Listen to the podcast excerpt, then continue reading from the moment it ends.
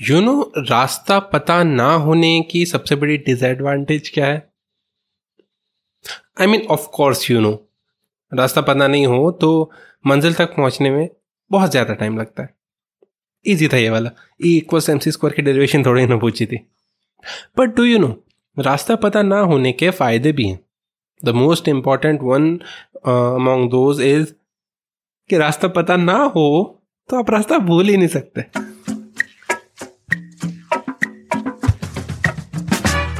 Hello नमस्कार and welcome back to being irrelevant with Niket जहाँ मैं निकेत देता हूँ आपको अपना unique perspective on the world around me और शेयर करता हूँ आपके साथ अपने मन की भड़ास, अपने जीवन की खटास, अपने सपनों की मिठास और थोड़ी बहुत रैंडम बकवास भी। तो अपना कॉफ़ी का मग भर के तैयार हो जाइए और सुकून से सुनिए ये पॉडकास्ट अनलेस आप टी पर्सन हो या फिर कॉफ़ी ऑलरेडी पी चुके हो या फिर अभी बस कॉफ़ी पीने का मन नहीं है। In either of this cases podcast important है। कॉफ़ी इरेलीवेंट है।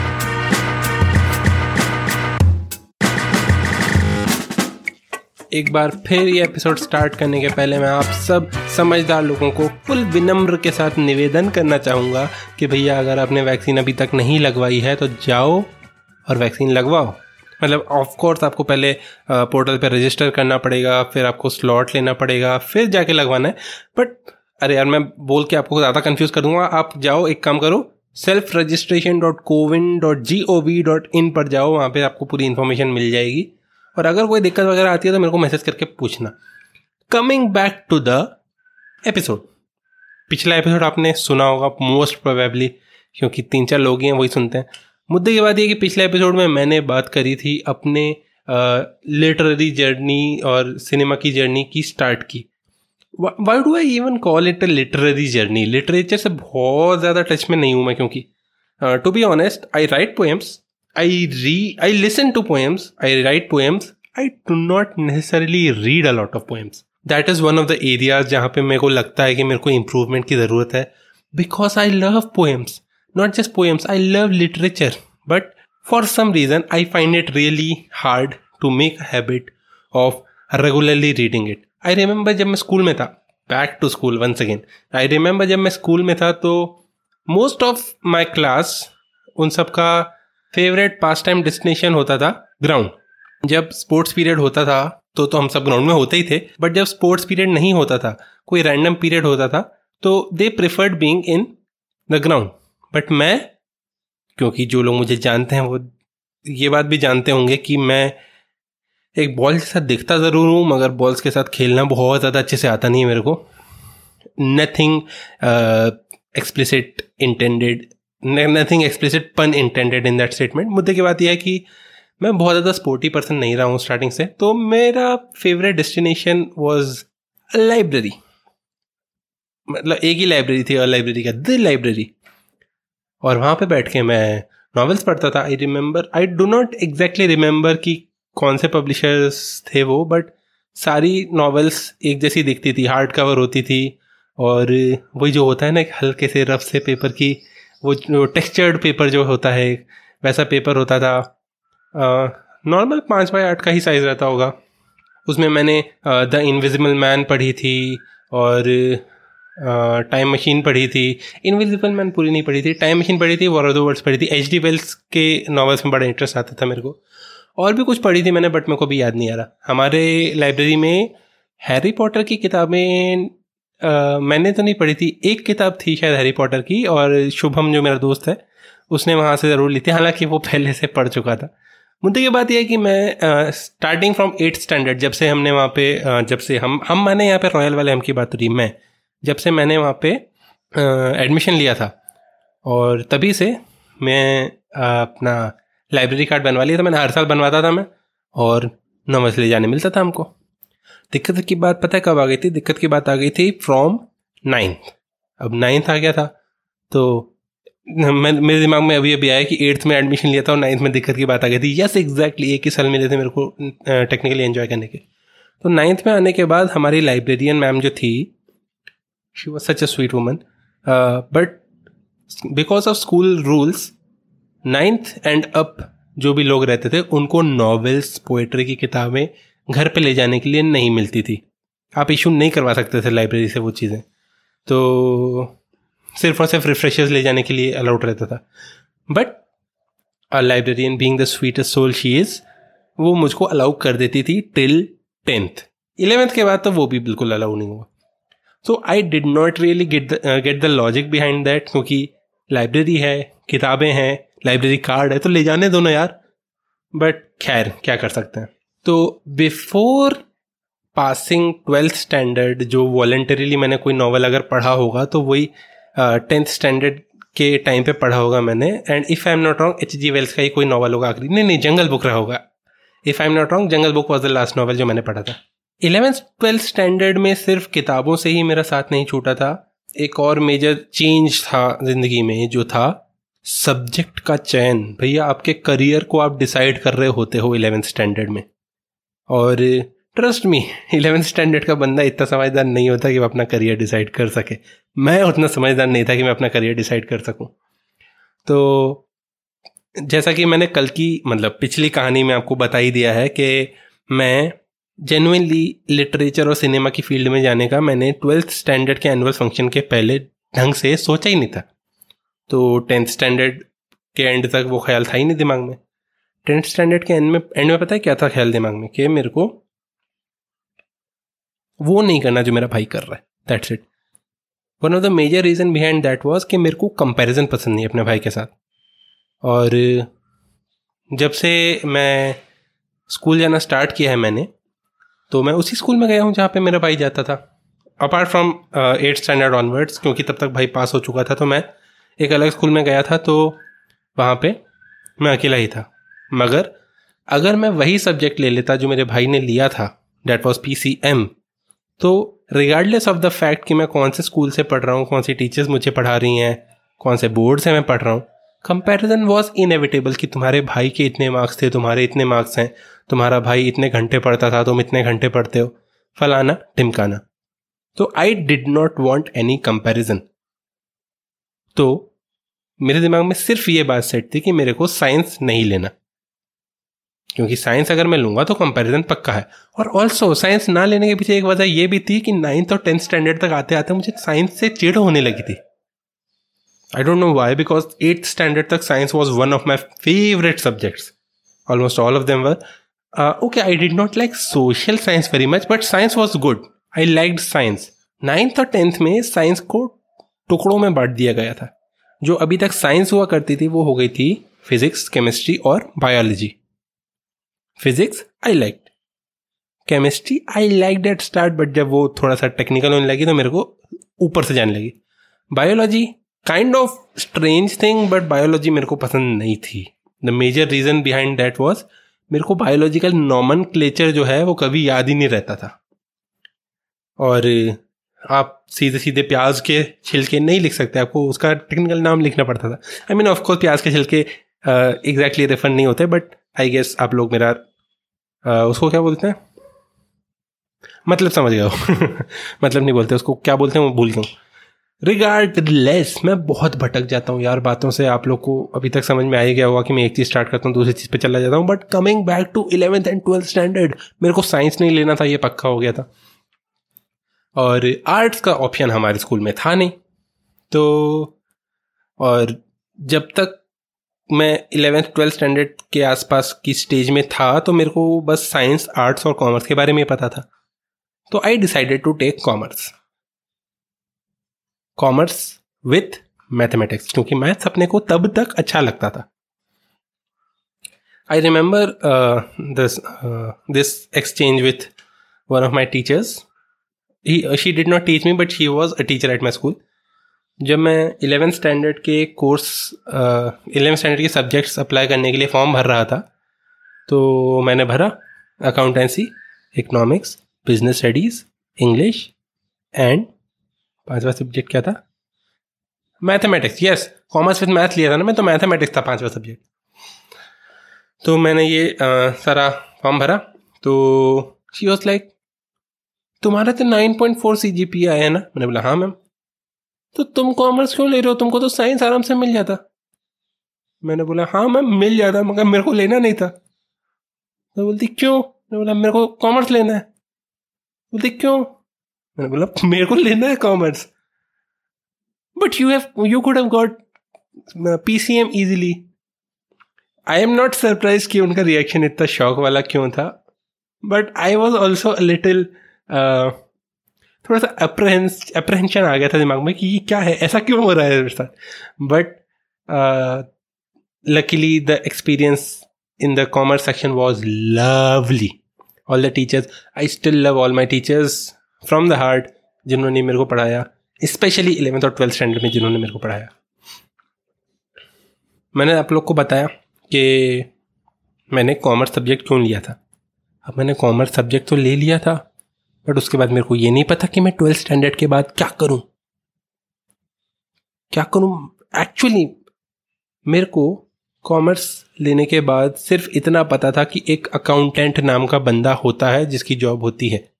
और उसके अलावा होते हैं इकोनॉमिस्ट्स इकोनॉमिस्ट्स का इसलिए पता था क्योंकि उस समय जो हमारे आदरणीय प्रधानमंत्री थे doctor Manmohan Singh he was an economist economist economist जो भी होता है यार, समझ लो तुम। और अकाउंटेंट इसलिए पता था क्योंकि मूवीज़ वगैरह में देखा था कि अकाउंटेंट नाम की एक चीज़ होती है। मगर मूवीज़ वगैरह में ये भी देखा था कि अकाउंटेंट नाम की जो चीज़ होती है, उसकी सैलरी बहुत कम होती है। तो सिर्फ़ अकाउंटेंट बनना तो उतना ज़्यादा ऐसे दिमाग में पहले से क्लियर था कि अकाउंटेंट तो नहीं बनना है। मगर ये भी नहीं पता था कि बनना क्या है।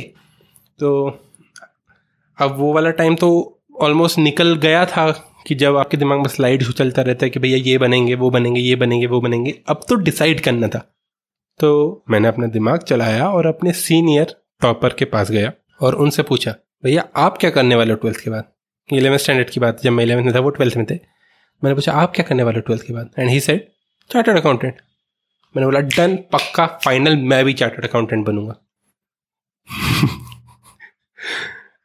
आप यकीन नहीं मानोगे मैंने चार्टर्ड अकाउंटेंट का कोर्स स्टार्ट कर दिया। चार्टर्ड अकाउंटेंट के कोर्स में तीन स्टेजेस होते हैं। पहला होता है कॉमन पहला होता था कॉमन प्रोफिशिएंसी टेस्ट सीपीटी अब उसका नाम बदल गया सी ए फाउंडेशन हो गया शायद। सेकेंड स्टेज स्टेज होती थी आई पी सी सी एंड मैं इतना ज़्यादा डिसकनेक्टेड हूँ उस चीज़ से कि मैं आई पी सी सी का फुल फॉर्म भी भूल गया हूँ। तीसरा स्टेज होता था फाइनल तो मैं पहला स्टेज कंफर्टेबली क्लियर कर लिया था मैंने। सेकंड स्टेज में मैं काफ़ी टाइम तक उलझा था। बट सेकंड स्टेज में घुसने के पहले तक मुझको ये क्लियर नहीं था कि सीए करता क्या है। सिर्फ़ इसलिए सीए ले लिया था मैंने क्योंकि एक सीनियर सीए का कोर्स कर रहा था, करने वाला था और मुझे कुछ और नहीं पता था। तो मैंने सीए के कोर्स में घुस गया। अब घुस तो गए, क्योंकि बहुत ज़्यादा एकदम फंडामेंटल क्लियर नहीं थे कि सी ए क्यों बनना है अपार्ट फ्रॉम द फैक्ट कि और क्या बनेंगे, वो नहीं पता था। तो स्टार्ट तो अच्छी हो गई सीपीटी का, जैसे मैंने आपको बताया कि कंफर्टेबली क्लियर हो गया था। सिटी रैंक फोर आई थी मेरी one seventy one marks out of two hundred but उसके बाद जब आईपीसीसी में गए और पढ़ाई का लेवल थोड़ा सा टफ हुआ तो थोड़ी सी पढ़ाई से मन हल्का हल्का सा उठने लगा।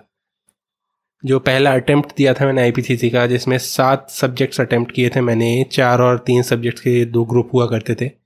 पहला ग्रुप मेरा क्लियर हो गया था थैंकफुली सेकेंड ग्रुप में एक एक सब्जेक्ट में पासिंग मार्क्स से नौ मार्क्स कम रह गए थे मेरे।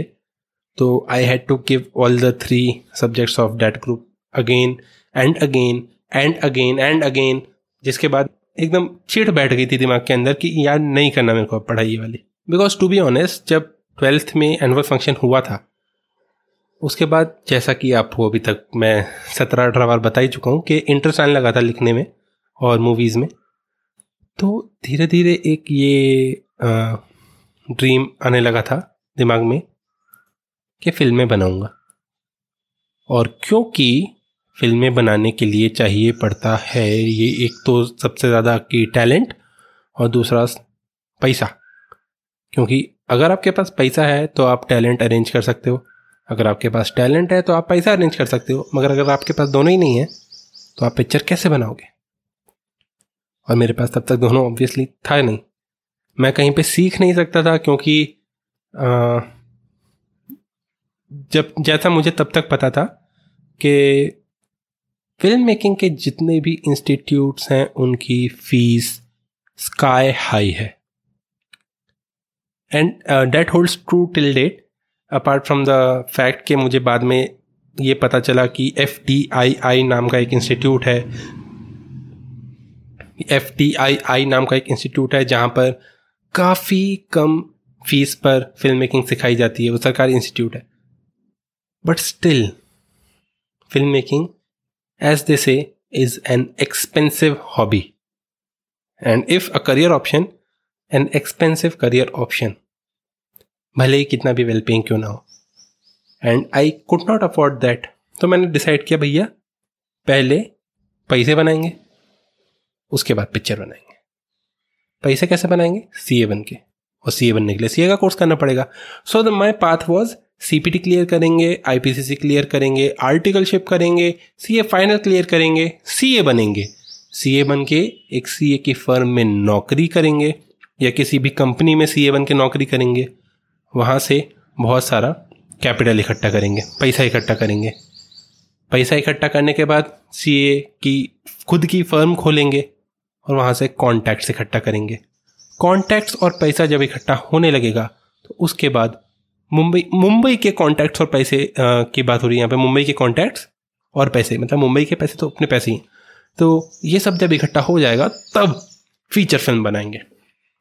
और जब आईपीसीसी में back to back back to back back to back failures मिल रहे थे मुझे तो उसके बाद दिमाग में आया कि क्यों मैं इतना लंबा लीप लेने की कोशिश कर रहा हूँ?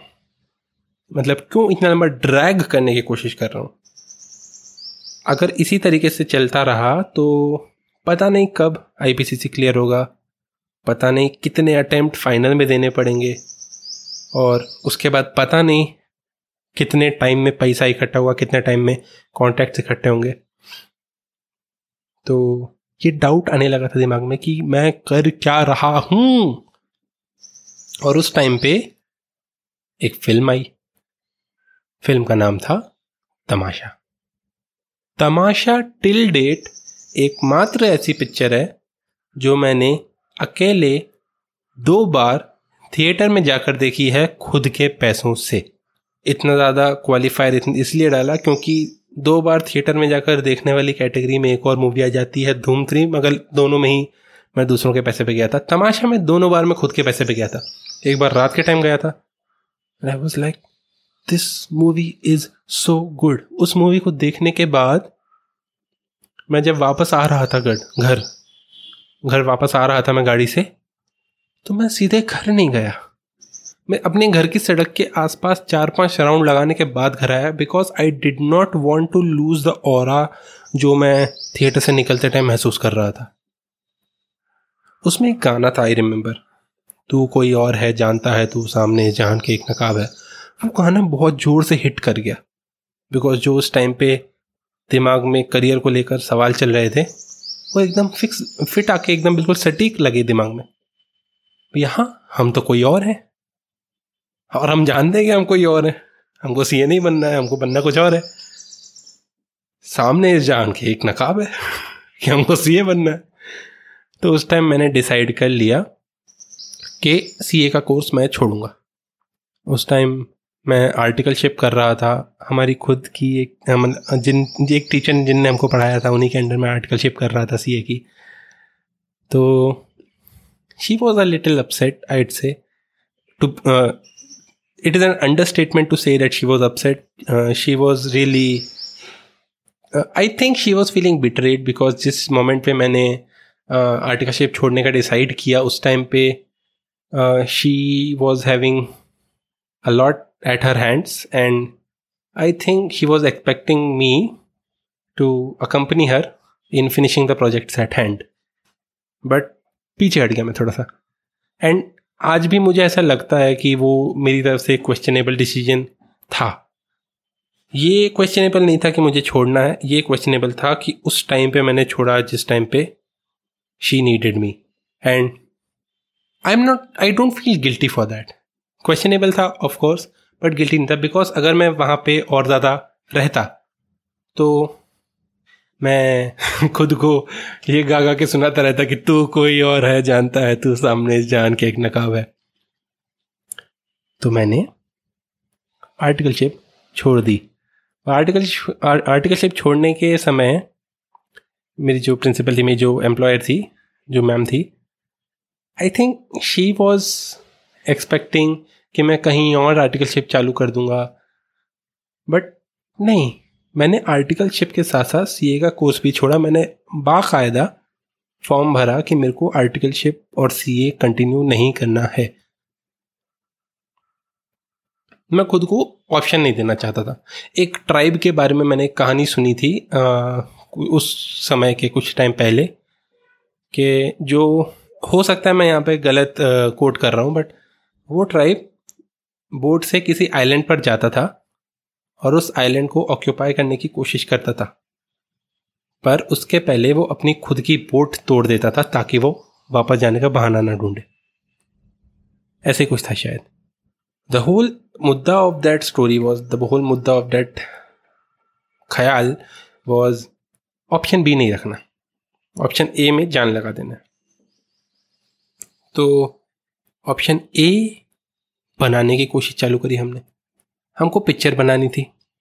पिक्चर बनाने के लिए जो दो चीज़ें चाहिए थी, एक था पैसा और दूसरा था कॉन्टैक्ट्स वंस अगेन ना पैसा था, ना कॉन्टैक्ट्स थे। तो हमने सोचा, पैसा बनाते हैं। मेरे पास आई रिमेंबर अराउंड दस बारह हज़ार के आसपास सेविंग्स थी उस टाइम और मैंने उन पैसों से एक डोमेन खरीदा, एक होस्टिंग सब्सक्रिप्शन खरीदी और अपनी पहली वेबसाइट लॉन्च करी, जिसका नाम था स्वटजी डॉट कॉम स्वटजी डॉट कॉम के बारे में डिटेल में और बात करूँगा मैं आपसे अगले एपिसोड में। अभी बस इतना है कि वेबसाइट स्टार्ट करी, जिसमें मूवी रिव्यूज़ वगैरह में डालता था। और उस को स्पॉन्सर करने के लिए मेरे पास पैसों की ज़रूरत फिर से पड़ती। तो आई डिसाइडेड कि मैं होम ट्यूशन्स दूँगा। और लकीली मेरे खुद के क्लासमेट की बहन थी एक, जिसे होम ट्यूटर की ज़रूरत थी। और उसने मुझसे पूछा कि तेरे नज़र में कोई होम ट्यूटर है क्या? मैंने बोला, मैं हूँ ना। मैं पढ़ाऊँगा। और मैं गया, मैंने वहाँ पैसे वगैरह की बात करी, उनको जम गया और मैंने वहाँ पे पढ़ाना स्टार्ट करा। मुझे करीब छः हज़ार मिलते थे वहाँ से महीने के और उन छः हज़ार में से दो हज़ार रुपये मेरे मूवी टिकट्स में खर्च हो जाते थे। हर हफ़्ते, हर रिलीज़ होने वाली मूवी मैं देखता था और उस पर रिव्यू देता था। और इस दौरान मैं मैं मिला कुछ दोस्तों से। उन दोस्तों में एक था आदित्य कुलश्रेष्ठ उर्फ़ कुल्लू, एक था साहिल खान एक थी पूजा मालवीय और इन सबसे मिला through one of my classmates Vipul Singh Vipul Aditya, Sahil, Pooja, इन सब के बारे में आपको अगले एपिसोड में मैं अच्छे से सुनाऊँगा। आज का एपिसोड थोड़ा सा लंबा जाता हुआ ऐसा लग रहा है मुझको तो आज इसको ख़त्म करते हैं। और क्योंकि आज मैंने थोड़ी बहुत रास्तों के बारे में बात करी है तो एपिसोड को ख़त्म करने के लिए रास्तों के ऊपर एक पोएम सुनाता हूँ। एक जानब जा रहे हैं सैकड़ों रस्ते। एक रास्ता भूख के किस्से सुनाता है। एक जख्मी पाँव के निशान दिखाता है। एक रास्ता माँगता है तज दे अपना घर। एक धमकाता है सपने भूल छोड़ सफ़र। रास्तों की बातों से मत डर मगर राही। है तेरी मंजिल, बना रास्ता भी अपना ही। सांस ले लंबी, नए रास्ते पे चल देना। और दिक्कत आए तो रास्ता बदल देना।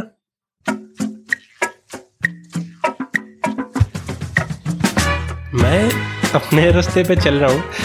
बीच बीच में कई बार रास्ते बदल रहा हूँ बट एक विश्वास तो दिमाग में है। जैसा कि मैंने पिछले एपिसोड में कहा था, वहाँ जाना है मुझे। उन तारों के पास वहाँ जाकर तो मैं रहूँगा। तुम चलोगे मेरे साथ। तो रास्ता चाहे जो भी हो, वक्त चाहे जितना भी लगे, मंजिल पर जाने के पूरे कॉन्फिडेंस के साथ मैं निकेत लेता हूँ आपसे विदा। मिलूँगा आपसे फिर अगले हफ़्ते इसी जगह जहाँ पे आप अभी सुन रहे हो, जो भी आपकी फेवरेट ऐप है, इस पॉडकास्ट में जिसका नाम है बींग इरेलीवेंट विथ निकेत जब तक मैं आता हूँ, अब की बार, तब तक आप एक काम करो यार, कि थोड़ा बहुत शेयर वगैरह कर दो, अगर अच्छा लगता हो तो मतलब तुम्हारे ऊपर है। देखो, मैं तुम लोग को ऐसे फोर्स नहीं करूँगा, मगर देखो, अच्छी बात होती शेयर करना। चलो, ठीक है। अभी तुम लोग जाओ, खाना वाना खाओ। अगर नहीं खाया अभी तक कॉफ़ी वॉफ़ी पी हो जैसे कि स्टार्टिंग में बात करी थी तो कॉफ़ी पी लो। और ऐसे सोने का मन होता सो जाओ यार, जो करना है करो, तुम्हारी लाइफ है। अनलेस तुम ऑफ़िस में बैठे हो, जिसके चांसेस वैसे तो कम है बट स्टिल अगर ऑफ़िस में बैठे हो तो यार ऑफ़िस का टाइम बॉस का टाइम होता है, उसमें अपनी लाइफ अपने स्टाइल से जीने की कोशिश मत करो। आइडियल नहीं बट वो am I to say I am just an irrelevant guy. Ta-da!